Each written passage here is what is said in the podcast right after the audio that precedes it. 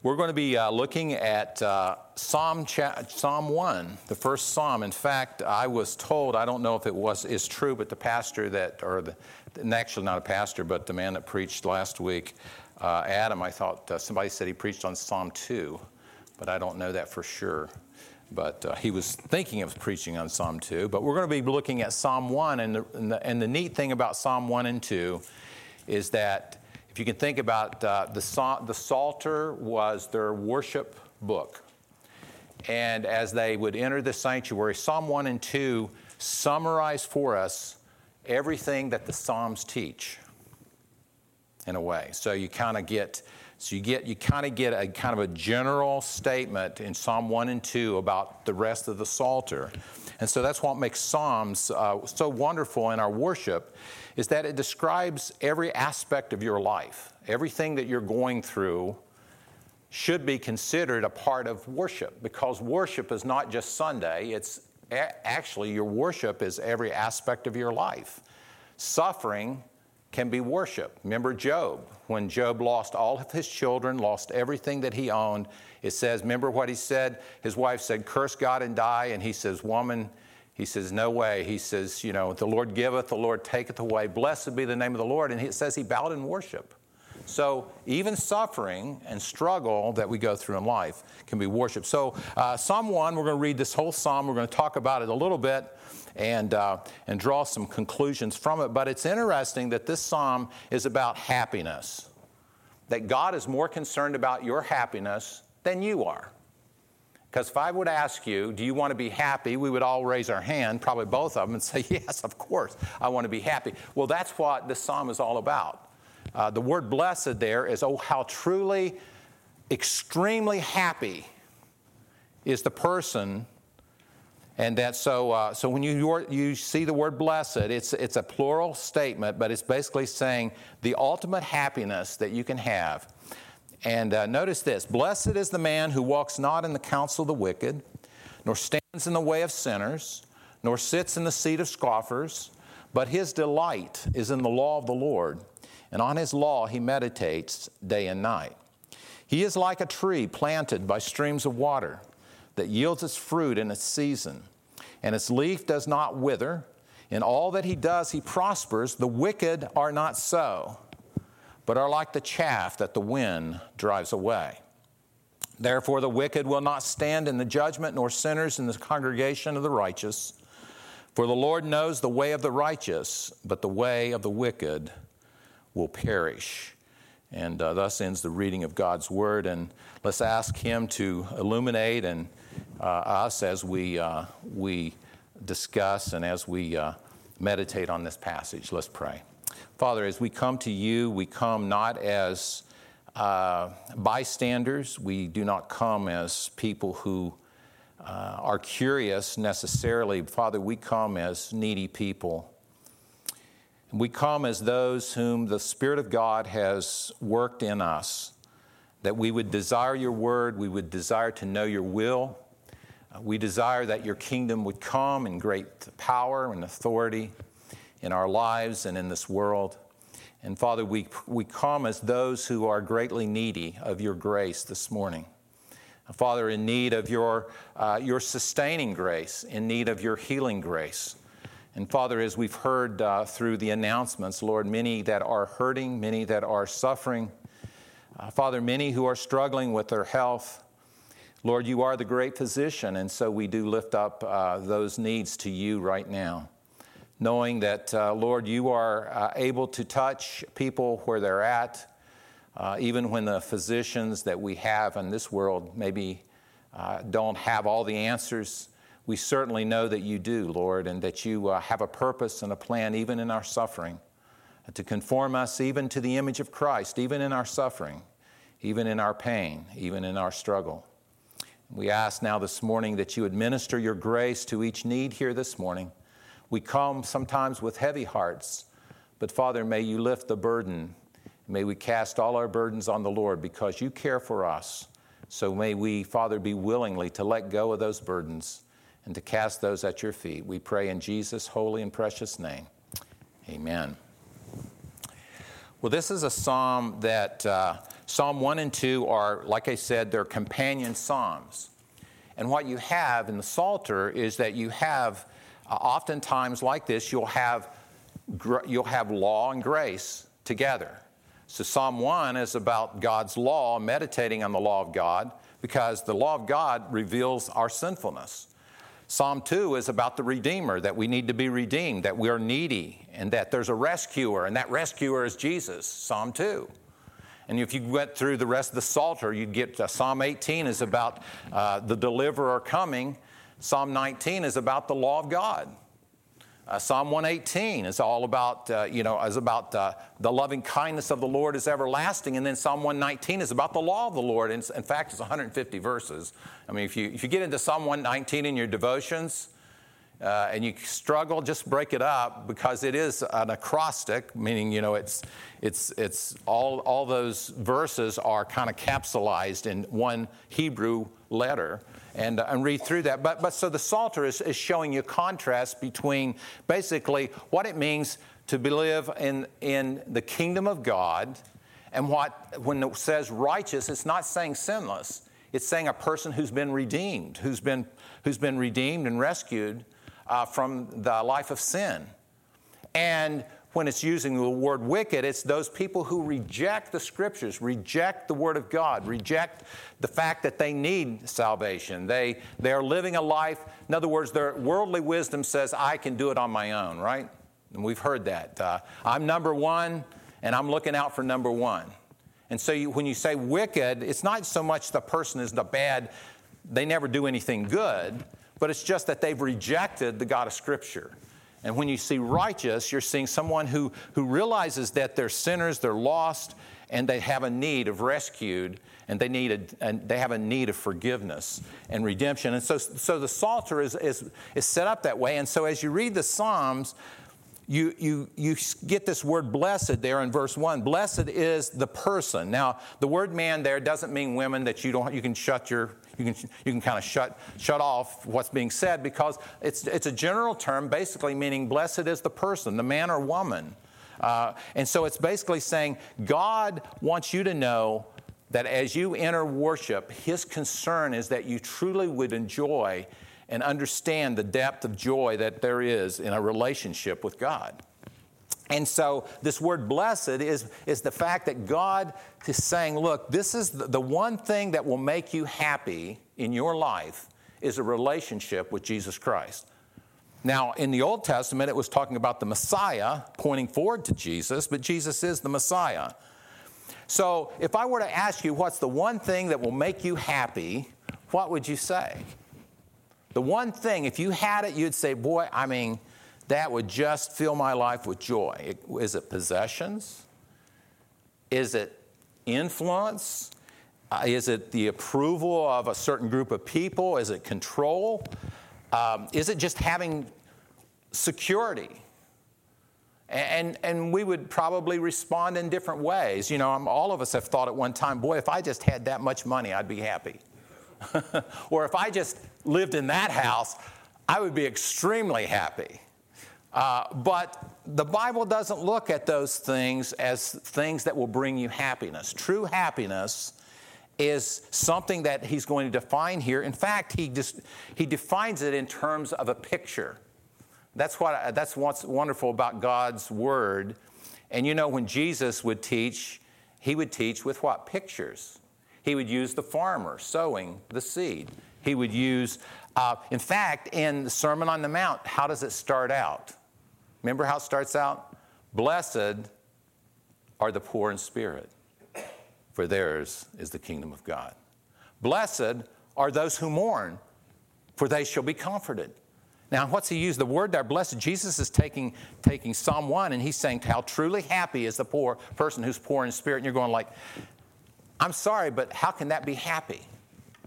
Well, poor in spirit means a person who's been humbled by their sin, who's mourning over it, and that has found forgiveness and acceptance in God. And so this idea of blessed is really a term that Jesus uses as a way of reminding us that God is concerned about your happiness. And so whatever you're going through, and as you read the Psalter, you'll see this. If you read the first 40 or 50 Psalms, they're not all about jumping and dancing and clapping your hands. In fact, Psalm 3 and Psalm 4 are about, suffering and struggle. But in that suffering and struggle, it's talking about you have someone there who will walk with you through the struggle. I mean, that's essential to the Psalter. It's saying, yes, life can be hard, can be difficult, there can be pain, there can be struggle, there can be enemies. In fact, there will be conflict. In fact, if you follow Christ, you're going to be criticized. You're going to be laughed at. You're going to be thought, now this is just, I thought we were beyond that in our 21st century. And yet, that's exactly how the world thinks. But that's not how God thinks. And God's giving you a picture not only of what He's delivered you from, but what He's delivering you to and the future that you have. And so he basically breaks this portrait down, and it's kind of like looking at a mural, and he looks at it in three different parts. And the first part of the mural is that there's two paths. There's the path of the world's wisdom, and there's the path of God's wisdom in verses 1 and 2. Then the second part of that Psalter it describes the character of the righteous being formed, and then the character of the wicked, verses 3 and 4.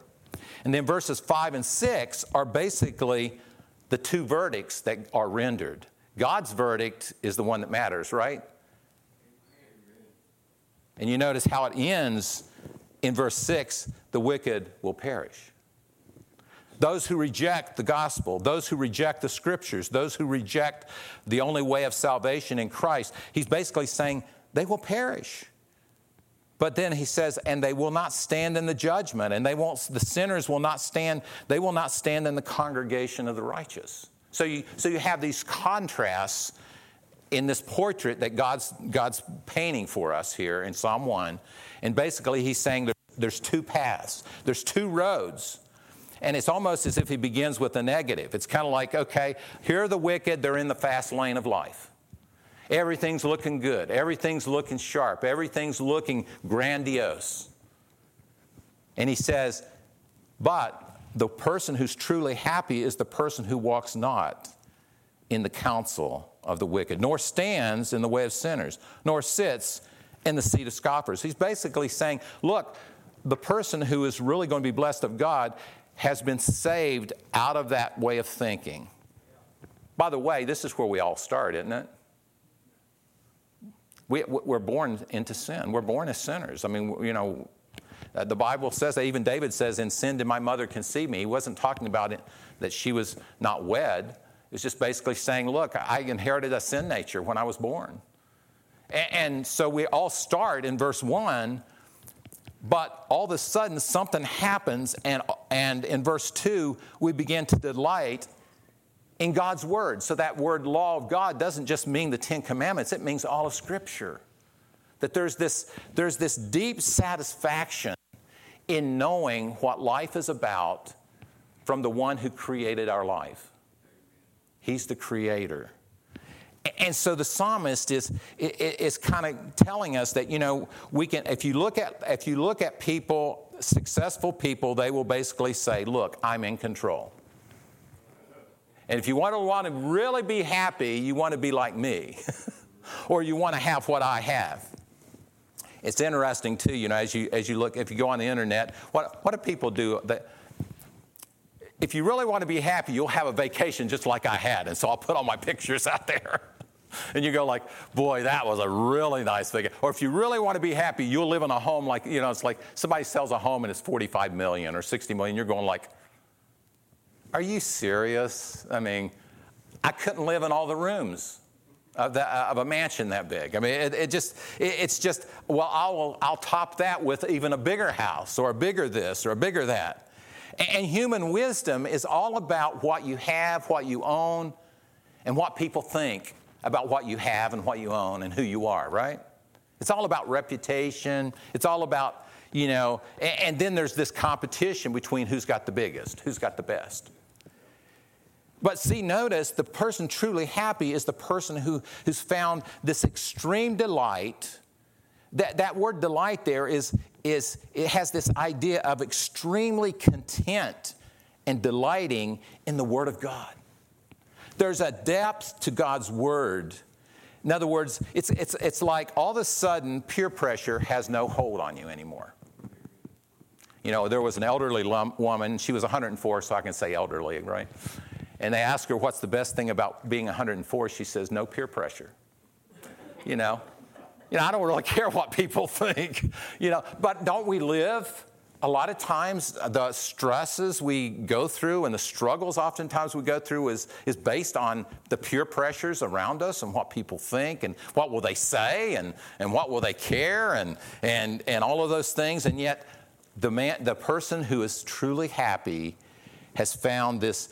So you see this deep satisfaction, this deep contentment in the Word of God, because the Word of God gives us a picture of who God is. As you read the Scriptures, what do you find about the depths of God's Word? It tells us about who God is. He's eternal. He's unchangeable. He's knowable. He's perfect in holiness, but He's also loving. He's also gracious. He's also merciful. And all of a sudden you begin to, as you begin to think and you read about the Psalm who says, from everlasting to everlasting, thou art God. That was written by Moses in Psalm 90. Or you see how God is always present in your life, regardless of what you're going through. And all of those things bring comfort, don't they? When you know that you're going through something that no one can understand, what's the one thing that comforts you as a believer? Well, the Lord, He's with me, and He'll never forsake me. I mean, isn't that much more joyful than someone like I was reading an interview by Madonna, superstar, obviously. Now she's a little older, but she said her drive in life comes from a fear of being mediocre. I push myself and discover I am a special human being. But then I feel mediocre again. Even though I've become somebody, I think I have won it. And from what people have said and they write about me, I'm a superstar. But next day, I have to go somewhere else to find meaning and purpose. Because my ego is insatiable. It's a black hole. And it doesn't matter how much I throw into that black hole, that cupboard is always bare the next morning. Now, here's somebody that's got everything. Everything you can think of.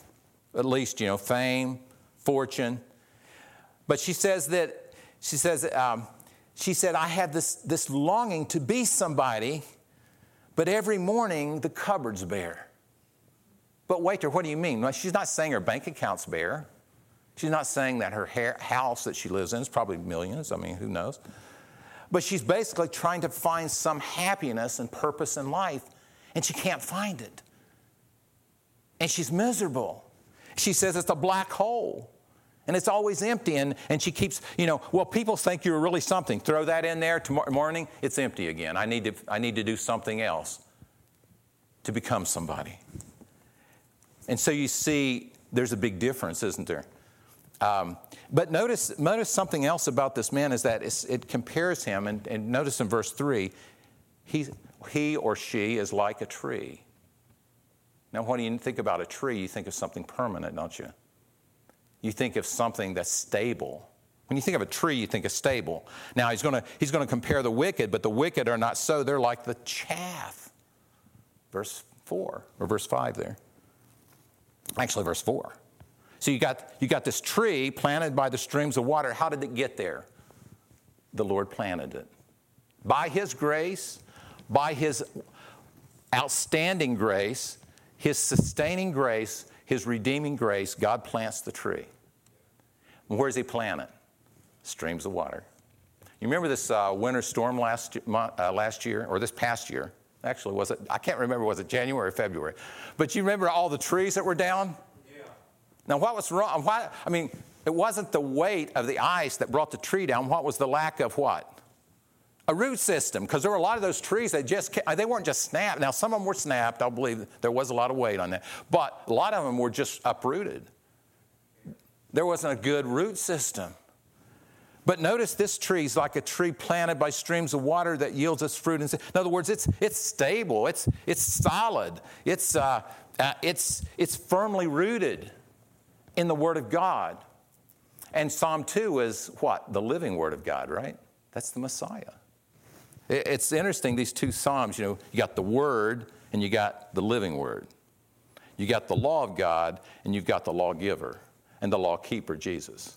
They're side by side in Psalm 1 and 2. It's beautiful. This was put in a newspaper that I read. He said, I noticed that ministers spend a deal of time preparing sermons. And this man, he's writing to the editor, and he says, in 30 years, I've attended 3,000 services, but to my consternation, I can't remember one of the sermons.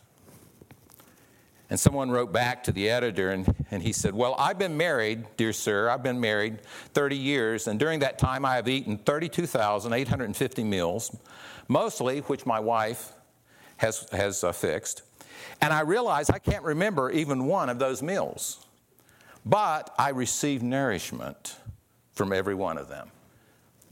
And without those, I would probably have starved to death. So what's he saying? He's saying, look, you know, you think, well, the Word of God is not something that you want to spend time with and think about and meditate on and be nourished by. He's saying, you know, this is what brings nourishment and blessing. And that's why we gather in the morning. You know, you say, well, why is the preaching of the Word such an important part? Because it's through the Word and through the study and the reading of the Word that what? We get rooted like a tree. We're getting the water. What that water that comes to us is through the Holy Spirit's enlightenment and illumination. Through the Word, and God then what? He takes that Word and transforms you. Renews you, strengthens you. You know, you can be down and boy, a verse from Scripture leaps out at you and just grabs you and you get excited and you go like, Lord, I've just needed that today. I needed that word of encouragement. I needed that word of just a reminder that I serve a God that doesn't change. I serve a God who's in control. I serve a God who isn't absent from His creation. That He's very intimate with those that He loves and He cares for. And so you see this person who's planted by God, by streams of water, yes, they're stable. Guess what? They're satisfied, but they're also what? Fruitful. Notice the fruit that's being born there. And it says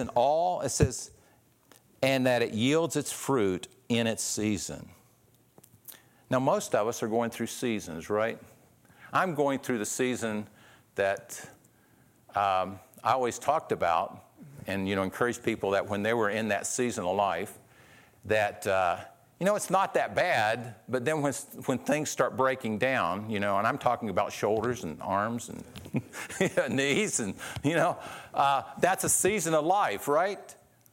But even in that season of life, God has a purpose that we can bear fruit even in that moment. And it's not, and you know, we say, well, what kind of fruit are we talking about? We're talking about patience and kindness, understanding. You know, think of the fruit of the Spirit, love and joy and peace and long-suffering and patience and gentleness, self-control, showing mercy to those that need mercy. Caring for people who are hurting. That's the kind of fruit that God is producing in us because as He is working through our individual circumstances, He's forming something in you and me. It's Christ-likeness. Because what is Christ like? He's humble. He's loving. He's merciful. He's patient. All of those things that you see the fruit of the Spirit, that's Christ. And so God is forming that in you, and He's doing that through the Word of God being implanted in you.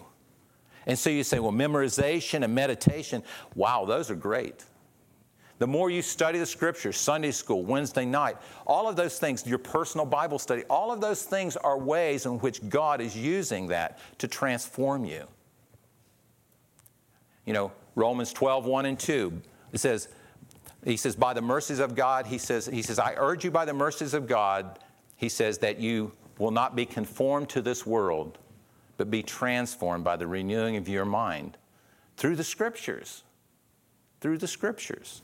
And so this is a fruitful man or fruitful person who's bearing fruit even in old age, because notice this, and its leaf does not wither, and all that he does, he prospers. And so this is a picture of even in our older age and even in this latter years of life, there's still green leaves there. You know, you think, well, I've got a lot of gray hair. I have none, at least right now. But the point is, that's really not, God doesn't care about that, because even in where we're at in life, no matter what age, you know, God will use that to bear fruit. You know, Psalm 94, I think it is, it says they will even bear fruit in old age. The leaf will still be green in old age. And you're going like, Lord, you can still use me now? Yes, sir. Yes, ma'am. It's a beautiful picture of how God never lets go. He's still forming us, even up to the time he readies us for taking us home. He's forming Christ's character in us. That's what Psalm 1 is all about. But notice the contrast here. You look at the person, the righteous person, the person who's truly happy, being their character being formed. But notice the person who basically says, I don't need any of that religious stuff. I don't need any of the Scriptures. I don't need prayer. I don't need anything in my life. Look, I can do it on my own. I'm a self-made person. And you're going like, you really aren't. You think you are. But notice what it says in verse 4. The wicked are not so, but are like chaff that the wind blows away. Now, how stable is chaff? You got wheat, and then you got chaff. The chaff comes off of the wheat. You save the wheat to eat. The chaff, they say, Jesus says, you save the chaff to be burnt. The chaff is, the chaff, basically it's just saying that's the stuff that you throw away. It's worthless. There's no stability in that. In fact, in the one of the Septuagint, which is you know, the Old Testament was written in it was written in the Hebrew, but then the Septuagint, they translated it. And in that verse, it says, this is how it reads. It says, not so the wicked, but they will be like the chaff. It's a double negative. It's just being saying, it's just going to, and it says, and the wind just what? What's the wind do? It just blows it away. That's what they did back then. They would take the wheat, and as they would grind the wheat and stuff, they would throw the wheat up, and then the wind would take the chaff and blow it away. And he's saying, that's the stability of a person who rejects the truth of the gospel. And then notice, he says, verses 5 and 6. So what's the ultimate verdict on the two different ways of life? What does God say in verse 5? Therefore, the wicked will not stand in the judgment, nor sinners in the congregation of the righteous. For the Lord knows the way of the righteous, but the way of the wicked will perish. And so basically it's a picture of, okay, what's the ultimate verdict that God says? And God says, well, the wicked might be standing in the council of the ungodly, and they might sit in the seat of the scorners, and a scorner is just somebody that makes fun of Christianity. You know, they just poke it. They just poke fun, you know. What's the use of all that stuff? But it says the wicked will not stand in the judgment. In other words, basically it's saying they have no justification. All they have is condemnation. Justification just means that God's declared you righteous in Christ through faith. By the way, that verdict has already been made before you get there. Do you know that? That's what it means to be justified. Being justified by faith, we have peace with God through Jesus Christ. And you say, how can that be? Well, because Jesus, when he died on the cross, said it's finished. And that means that God had accepted the sacrifice of Christ as my substitute on the cross. And he verified that. He stamped his approval on it by raising Jesus from the dead. So we have God's verdict now. We don't have to work to get God's verdict. God's verdict has already been announced at the cross, that Jesus Christ did die for my sins. And that through faith in Jesus Christ and just coming to Him as a sinner saying, Lord, I need you. And crying out to God and just, Lord, I believe Jesus died for me on the cross. It's basically accepting what Christ has done already. That's the verdict has already been announced. Even before we... Now, it doesn't even say... All it basically says is what? The Lord knows the way of the righteous. The verdict's already been rendered. He doesn't have to do anymore because what? All Christ does is He holds up His hands. You see these marks? You see the nail? You see the spear and the wound in my side? You see the wounds in my feet? Justified. Justified. No condemnation to those that are in Christ Jesus. And so here, the wicked has no justification. Notice this, and they have no communion. In other words, they're not going to be standing in the assembly of the righteous. And you're saying, but I'm only righteous because of Christ. That's right. And that should make us all thankful, right? Man, there's a lot of reason to give thanks because Jesus did it all.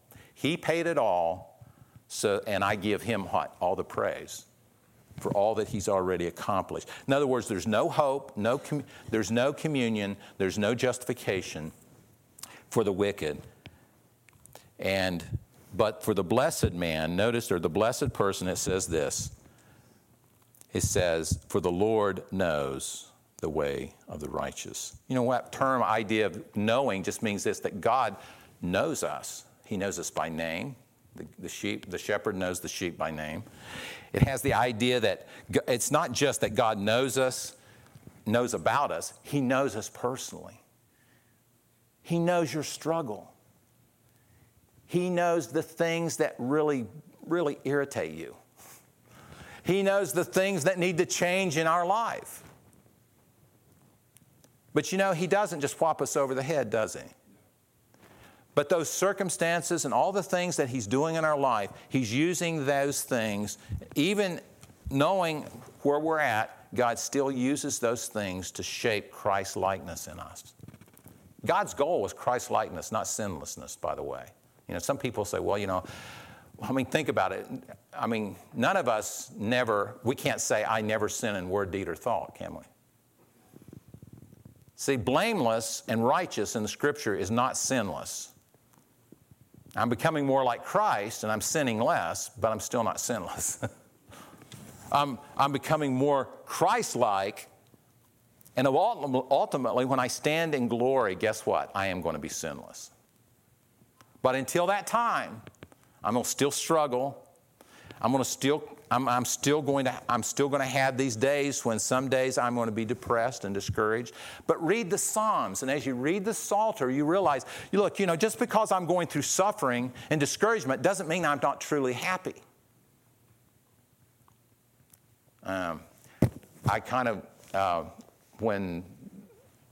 Think about it. How many of us haven't lost our keys? And I thought that was only for old age, right?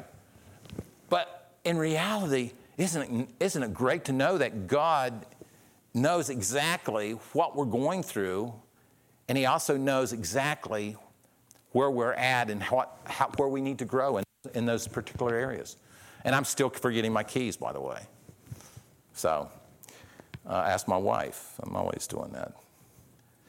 But blessed is the person who, what? They know the one who knows them. See, that's the key in this whole chapter 1 and chapter 2 is this. Do you know the good shepherd? Do you know the one who knows the sheep? He's the good shepherd. And how do I respond to that? And how do I apply that in my own walk? So there's these two paths. There's two lives being formed, and there's two verdicts. And there's one but the one verdict that's for our encouragement this morning is this: is that God knows the way of the righteous, and that means that when we stand before God, He knows our name, and He says, "The sheep are on my what right, and the goats are on the left." And there's going to be wheat and tares that grow up together, even in the church. And He says, "I can't separate wheat and tares." I think Donnie was mentioning something. We don't know who's saved and who isn't. But guess who separates the wheat and tares? At the end, it says that he sends the angels and they separate the wheat and tares. So how do I know, and this is, what are the evidences in our life that we're on this path? And I would say this, they're right here in the text, delighting in God's Word. That's one of the ways. The fact that you want to know the Word of God. The fact that you're here this morning. I mean, how many other people are here? Now, there's people that want to be here that can't be. But there's a lot of people that can care less about hearing the Word of God. Another evidence is fruitfulness. In other words, Lord, I'm becoming more patient, but I'm still not there yet. I'm becoming more loving, more understanding, more patient, less worrying about things, learning to cast my cares on the Lord, but I'm still not all the way there.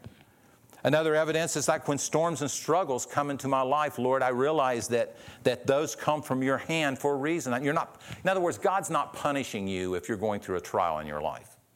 You know, I meet a lot of Christians. They think, I don't know what God's doing, but I read the Psalms, and God blesses the righteous, and He curses the wicked. But I must not be righteous because I'm going through trials. And you're going, no, but that, you know, look, I'll take you a lot of Psalms where the psalmist is going through trials. He's struggling. In fact, there's one Psalm that ends with this, and it says, "Darkness is my best friend." You're talking about depression. That's how the Psalm ends, and you're going like, I think I've been there at times where I've really struggled and I just thought, you know, what's going on? No, that's an evidence.